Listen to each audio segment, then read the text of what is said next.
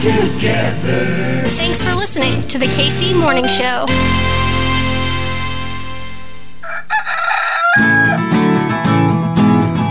Everything's running smoothly.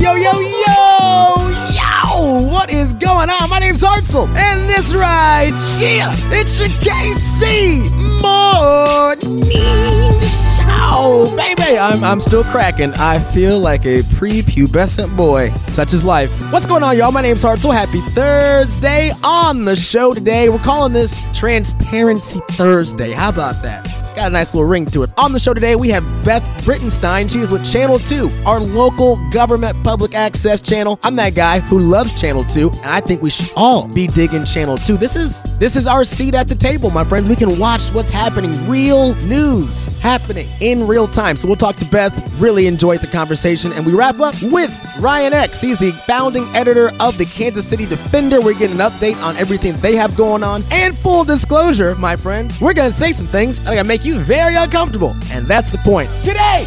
Get it? We about to make these white folks feel weird. Do me a favor, rate, review, subscribe, tell your friends about what we got going on. Full show back in your feeds on Friday. Up next, Beth Brittainstein and Ryan X. My name's Hartzell. We'll see you in the morning. Bye.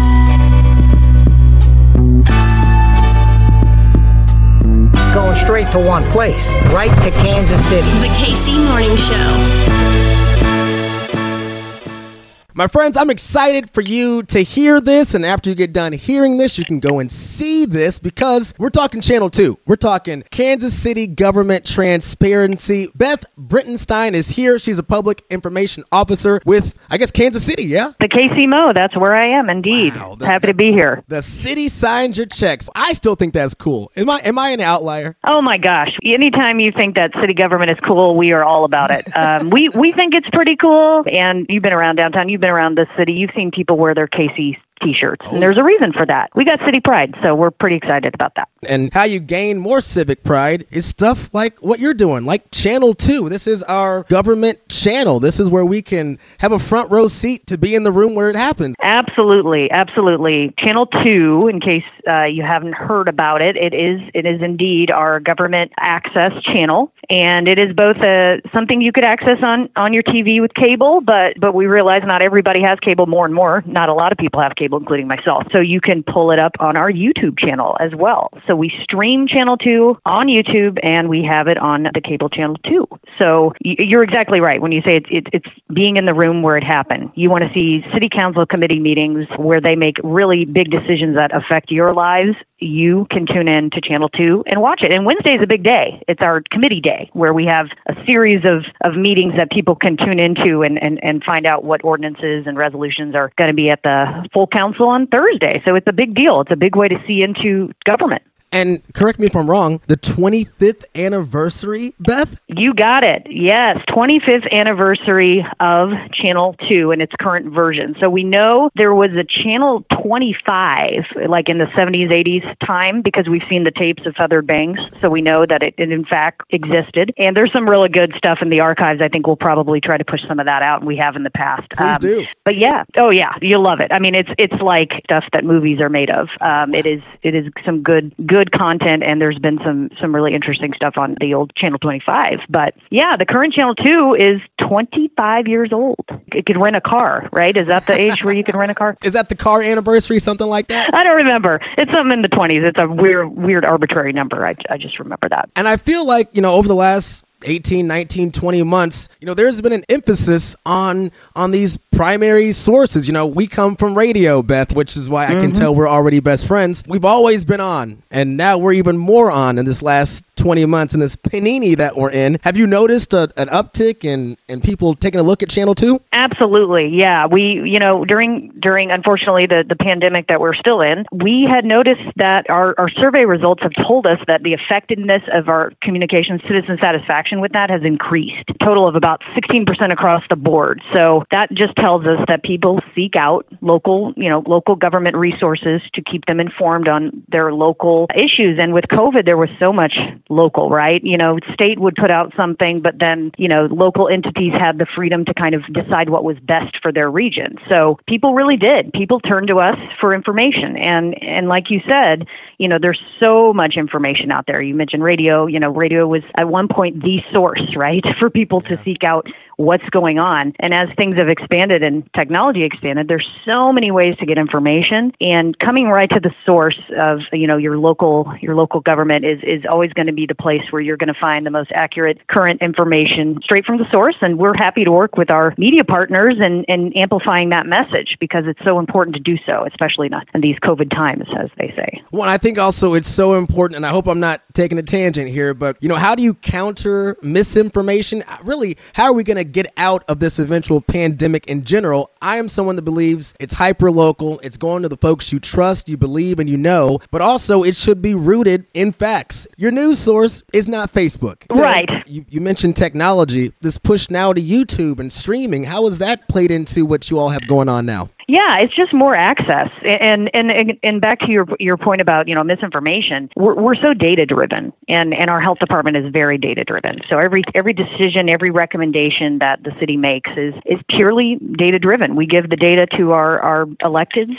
They make an informed decision based on that data, and we push that out. I mean, we have a wonderful group in in the city called Data KC, whose main job is really to crunch those numbers and really track what people want and one of the things they do is they put out a citizen satisfaction survey. And we see that in our 2021 survey, where we ask people, what are your preferred methods of getting information from the city? City website's number one. And that's that's great because everything kind of comes back to the website. We, we have links to our Channel 2 stream on the website, and we know that people Google, right? And it, and it, it pushes them right to our website, which is great. And then email and then social media is our third, uh, with 35% of people saying that's their, their favorite way. So that just continues to grow, social media especially, because it's real time information. It's a news feed for people. And cutting through the, the misinformation is always going to be an issue. But again, going straight to the source, following the city on those platforms are going to give you the most accurate real time information. The mayor, for example, he's been tweeting out links to Channel 2 and watching these committee hearings and seeing these ordinances be introduced and then passed. I really appreciate that. And I hope we can get more of our electeds pushing this link so that, yeah, let us all be involved in this, ushering in this new era. I think we're better when we all do it together. And to do that, we got to be informed. And we've got the resources right here. So I guess, Beth, if you don't mind, what is your pitch? Just the everyday things that you, you take for granted, you know, is what your local government provides. Option for people to access us through various technologies. We have a new app called the MyKCMO app that, that we're pushing right now. As pothole season approaches, with the freeze and thaw cycle is about to begin, and science tells us that uh, guess what? That that doesn't hold up in streets all the time, which is just a given in, in the Midwest. So we know that uh,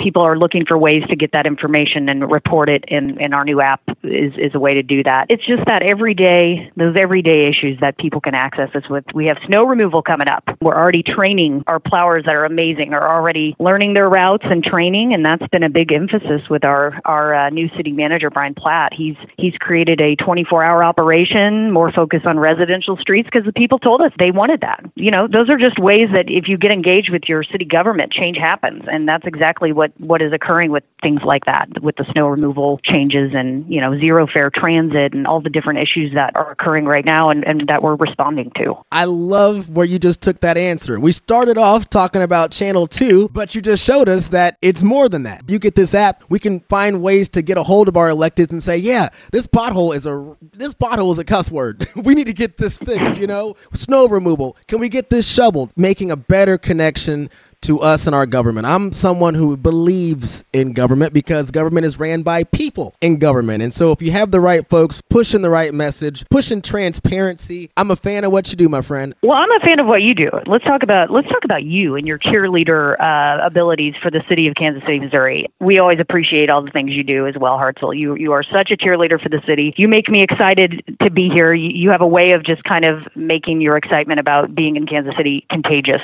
So I want to thank you for that that and for amplifying Channel 2. I know you're a watcher. Um, and like you said, it's just one of the ways that people can access the city and what's going on. But I, I think there's just something special about being able to watch city council. I mean, you think about back in the day when that was not even an option. You had to show up. You had to come down to town. You had to park. You had to go, you know. And now we can just do that in our living rooms and more and more people working at home. They could, you know, multitask, have Channel 2 on and, you know, be doing their work or whatever. So the convenient factor, we're so lucky to be in this time where we have that access. And, you know, Channel 2 is, is absolutely a way that we want to make sure that people are aware of it so that they can watch the full thing. If they need to go back and archive, you can do that too through our clerk site. So if you miss it in real time, we realize people work. So, you know, you can't watch it during eight to five. There's a way to go back and, and see that and see what, what the conversation was. And we very much love our media partners, but you want to see the whole thing, you could watch Channel 2. You want to see, you know, a summary, that's great too. And that's why we have our media partners and you could watch that on the, on the news as well. So yeah, it's a, it's a, it's a, an exciting time to be in Kansas City. It's an exciting time to get involved. We're updating our comprehensive plan for the next 20 years, the KC Spirit Playbook. If you've seen some, some of that, that's,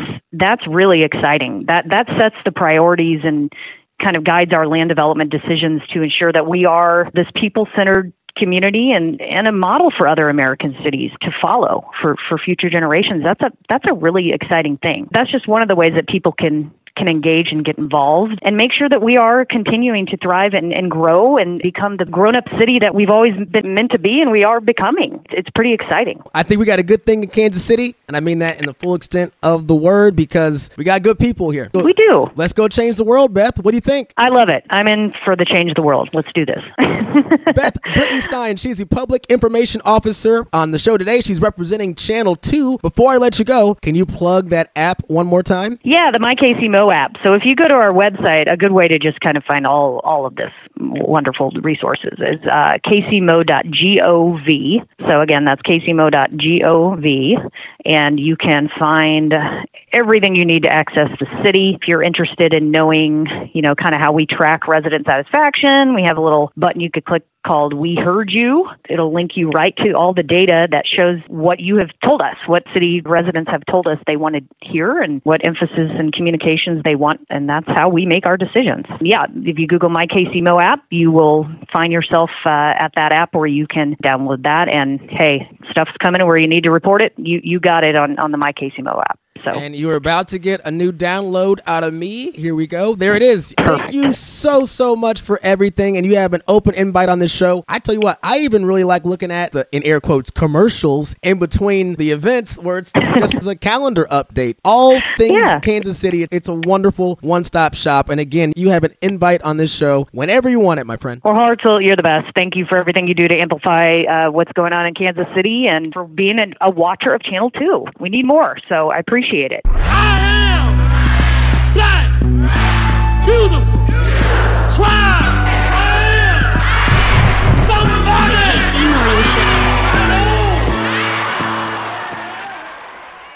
Ryan X, my man is back, the founding editor of the Kansas City Defender. First off, welcome back. Second off, continuing to be proud of you. This is what we need. This is important right now. The Kansas City Defender, Kansas City's number one black publication, and y'all are making moves, making all the moves. And I mostly, Ryan, just want you to give us an update. Number one, how can we help amplify? How can we share? And tell us what's going on. Absolutely. It's, well, it's a lot of stuff going on right now. I mean, we've been incredibly busy for the past like two to three weeks. Yeah. Basically, since the Park Hill South incident happened, where a number of students on the freshman football team in Park Hill decided to uh, create a petition to bring back slavery, and 100 students in the district signed that. And so we went to the board meeting. We confronted the superintendent. We held the superintendent and other administrators accountable. And we did the same thing uh, at uh, Olathe South after the homecoming incident happened, where the student had the racist homecoming poster. And we basically had to tell the story of the black student who was getting blamed. And other media outlets were actually publishing uh, the entire PR statement from the white mom who was blaming this black child for things that these two white students decided to do. And so we've been having to keep up very rapidly with the things that are happening in high schools. And most recently, as last week, uh, we spoke to a number of students from Raytown South who actually staged a walkout, but then they said that the walkout ended up getting co opted by the administration. They said things like their school feels like a prison, like they feel very unsafe walking through the hallways because there's police officers watching their every move. And so right now, we're still focused on building relationships with students because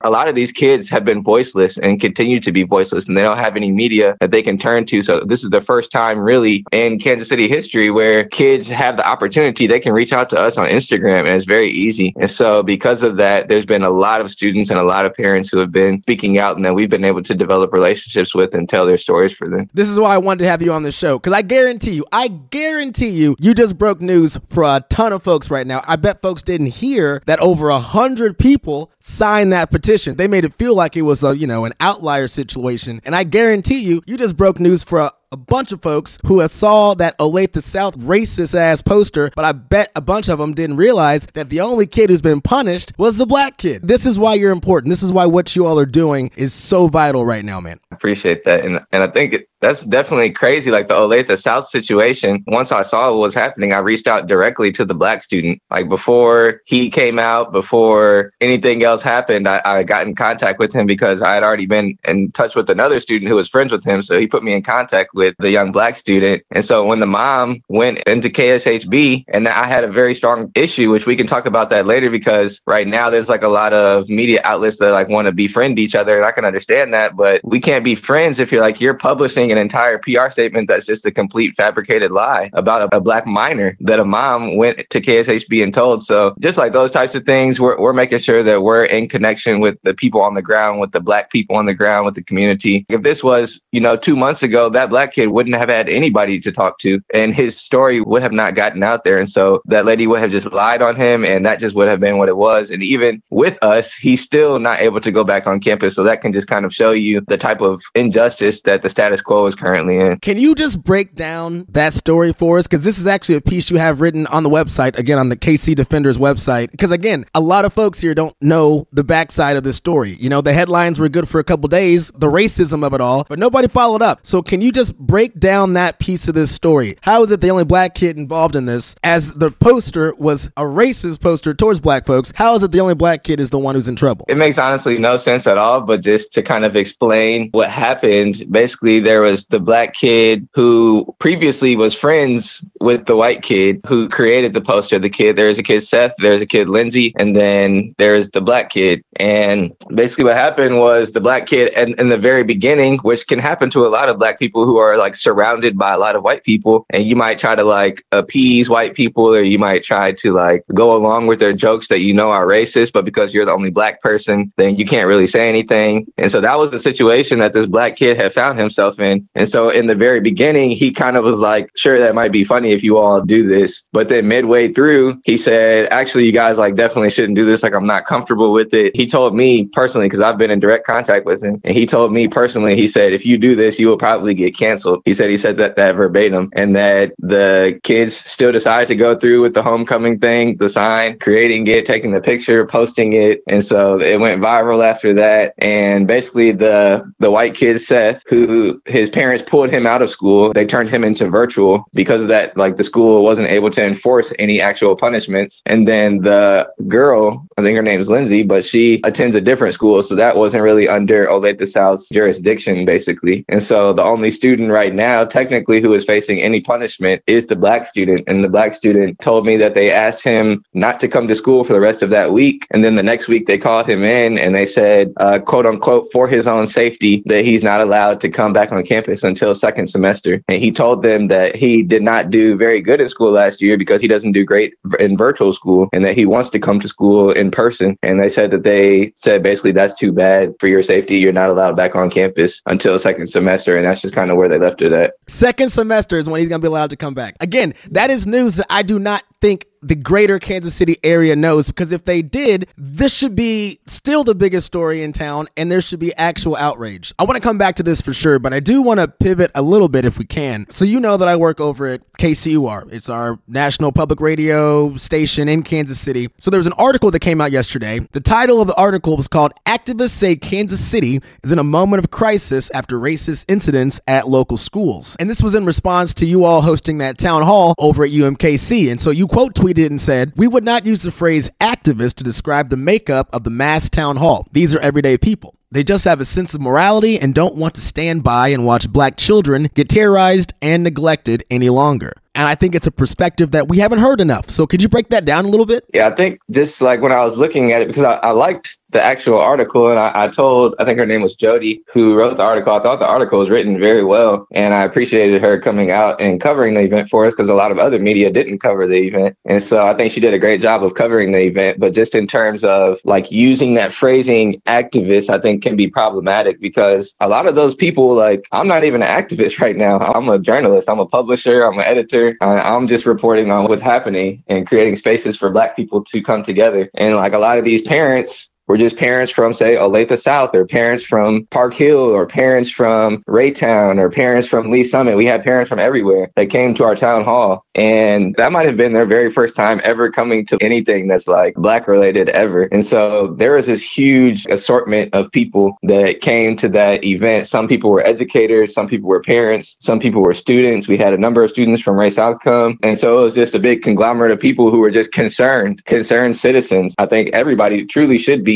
if they recognize the severity of what's happening in our city with regards to the racial terrorism and the spike and the continual perpetuation of white supremacy in schools. I think anyone who is concerned about the rise of those things and the danger that it poses not only to black students but to all students. Uh, those people those are the types of people who decided to come to the town hall. And so i think to label them as activists makes it seem like maybe they're biased some liberal snowflakes whatever type of label right. other type of label somebody might want to put onto it so. So ryan how do we not perpetuate that white supremacy. All right. I came from Lee Summit. I went to high school in Lee Summit. And I'll be honest, I have been trying to grapple with the code switching that I did back then. My freshman year to senior year, there was a progression of code switching that I'm not honestly proud of. You may have heard a few months ago, there was that teacher from Lee Summit who said the N word. He said nigger as he was reading back a green slip to send someone to the office. The school board suggested that he be fired for that, but Spoiler alert, he's still there. He was a coach. He was my coach. And I'll be honest, he looked after me and my twin. But when situations like that happen, you have to look past your own personal experiences. This is bigger, it's for the cause. And real talk, Ryan, that dude said nigga a bunch of times, whether it was a song or he was trying to be cool. I don't know if he was trying to relate with us more or what, but he said that. Those are the facts. I heard it. And I regret not speaking up at the time and seeing all those students and former athletes, current athletes, black athletes, especially black coaches who are in there defending him. He's a good man. He doesn't deserve this. He's following protocol. When we say those things, we are perpetuating a system that is enabling, perpetuating, and condoning white supremacy. So, Ryan, what can we do to, to do better, honestly? I think I wouldn't be too hard on yourself just in terms of what you were mentioning when you're coming up and kind of have to use those survival techniques because I think that's that's literally what they are survival techniques. And oftentimes we don't know we don't know any better when we're that young. We don't have say the political maturity or the intellectual maturity to uh, know that these things are incredibly problematic and to know what to do about them. And so I, I, definitely think that I know a lot of people like that, and even me. I'm I'm also from Lee Summit originally. I went to Lee Summit North. I went to West. Oh, dope. So I'm I'm definitely familiar with like when I was on the basketball team like we go to away games, I was the only black kid on the team, and like all these white kids are saying nigger on the back of the bus, and like thinking that it's funny. And there was like nothing really that I could do about it because am I gonna fight the whole basketball team or something, or like what am I gonna do? So I kind of just like let it happen. But just in terms of like what we can actually do about it, I think that something that like Angela Davis, Dr. Angela Davis, and other scholars, Dr. Ibram X Kendi, for for example, say is that we can either be racist or we can be anti-racist and that there's not really a neutral zone in that regard. And so I think that in our situation and particularly for white people who consider themselves to be so-called not racist, there's no such thing as not racist. Either you're perpetuating white supremacy or you're actively resisting and fighting against white supremacy. And so I think people have to make that distinction and to know that if they're doing nothing, then they are doing something and that something that they're doing is in favor of white supremacy. So people have to to educate themselves. They should be coming to town halls, the town town halls that we are doing are going to be continual. And there's a lot of energy in the town hall that we did this past weekend. There's a lot of people that showed up, a lot of parents that showed up. We broke out into groups and people are in contact with those groups now. And this is going to be something that we continue to do probably monthly now. And so I think that getting involved in things like that, getting involved in school board elections, getting involved in community organizations, really, there's tons of opportunities to get involved. But I think specifically in regards to schools, I think that these town halls that, that we're helping organize are going to be uh, very influential, influential and impactful in the coming days. So we got more town halls. Those are some next steps you all are taking. What are some some stories you're working on? Again, plug where folks can go to become an intern with you. My brother, plug everything. Absolutely. So right now we actually have selected our four high school interns. So we're not currently looking for any more high school interns, at least for now. We have three from Raytown South and we have one from Olathe South. For our college interns, we're definitely still looking for interns and that can be anything from a broadcast student to a writer to uh, we also consider ourselves to be re- really like, and that's something that I wanted to touch on today too, but we consider ourselves to be basically almost like a tech company because we exist primarily on social media. M- might have to talk about that after this, but we, we primarily exist on social media. So we're also looking, looking for people like data analysts. We're looking for social media strategists. We're looking for TikTokers. We're looking for people who are good at Twitter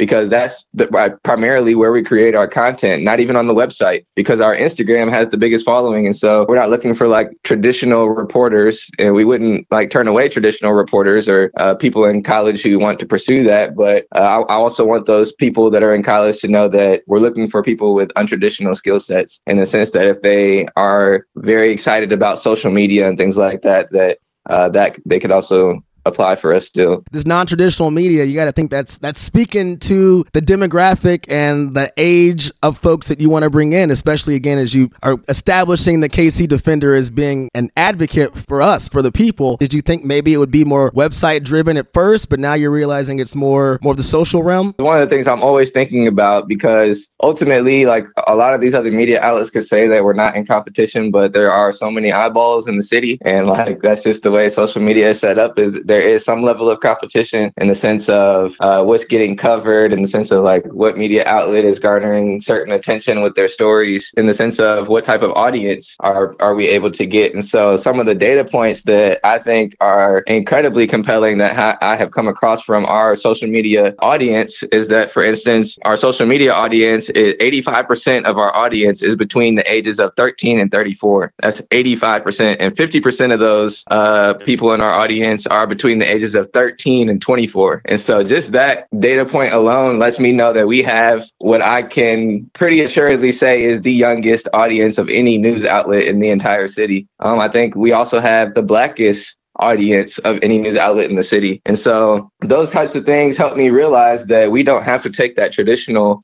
media route because if these young students, people between the ages of 13 and 24 are not consuming, they're not going to websites as much as like say people in their 40s and 50s, they're not going to sit down with a newspaper or anything like that. They spend probably 80% of their time on their phone on social media. And so that's where we should live. And so we're unashamedly a social media news platform. And a, a lot of people will try to delegitimize us. So they'll try to uh, make that seem like we don't have the typical authority that a news outlet might have. But we do that consciously. We're, we're consciously a social media news outlet because th- we know that that's where our audience lives. And we also have those big, bold headline type things on our videos and things too, because that's how people in our demographic consume information. And so we tailor and curate our information in ways that are, you know, most consumable by our target audience. And so that's just some of the things that I've been learning over the course of time that we've been operating this organization. But I think that there's definitely going to be, uh, we're going to continue to evolve all the type of content that we're able to bring people to. That may be the legacy of the Kansas City Defender.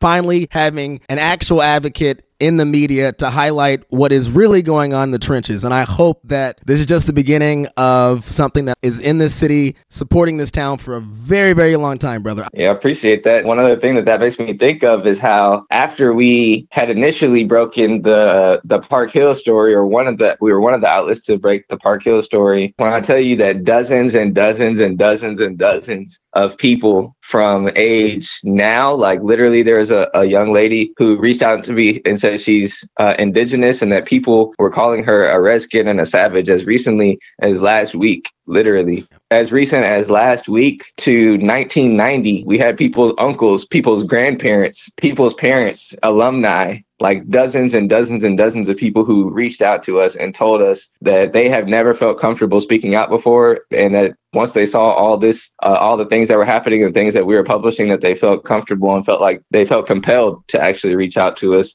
And so that like you were mentioning i think that was to me uh, what was most meaningful and impactful about the reporting that we've been doing. And I think the other thing is that we actually, whenever these types of things happen, we don't go to the superintendent, which is often the white superintendent, and we don't go to the PR, the comms director of the district who knows how to carefully curate language that's beneficial for the status quo. And we don't go to the principal who is also just trying to keep his job. We go to the actual people on the ground. We go to the student who was impacted. We go to the parents who are impacted. We go to the black community members who are impacted. No other media outlet is doing that either. So I think that's another just kind of differentiating factor of the Kansas City Defender. Ryan, you guys are important and the work is needed and necessary. I appreciate you, brother. Ryan X, he is the founding editor of the Kansas City Defender. Uh, not not on this conversation because I got to have you back on the show, but I do want to hear the story of how you got the X. I know those stories are significant, and if you're willing to share it, I would love to hear how you got the X. Absolutely, absolutely. My man. Ryan, we'll chat soon, and whenever you need anything, you let me know. All right, I appreciate you big time, man.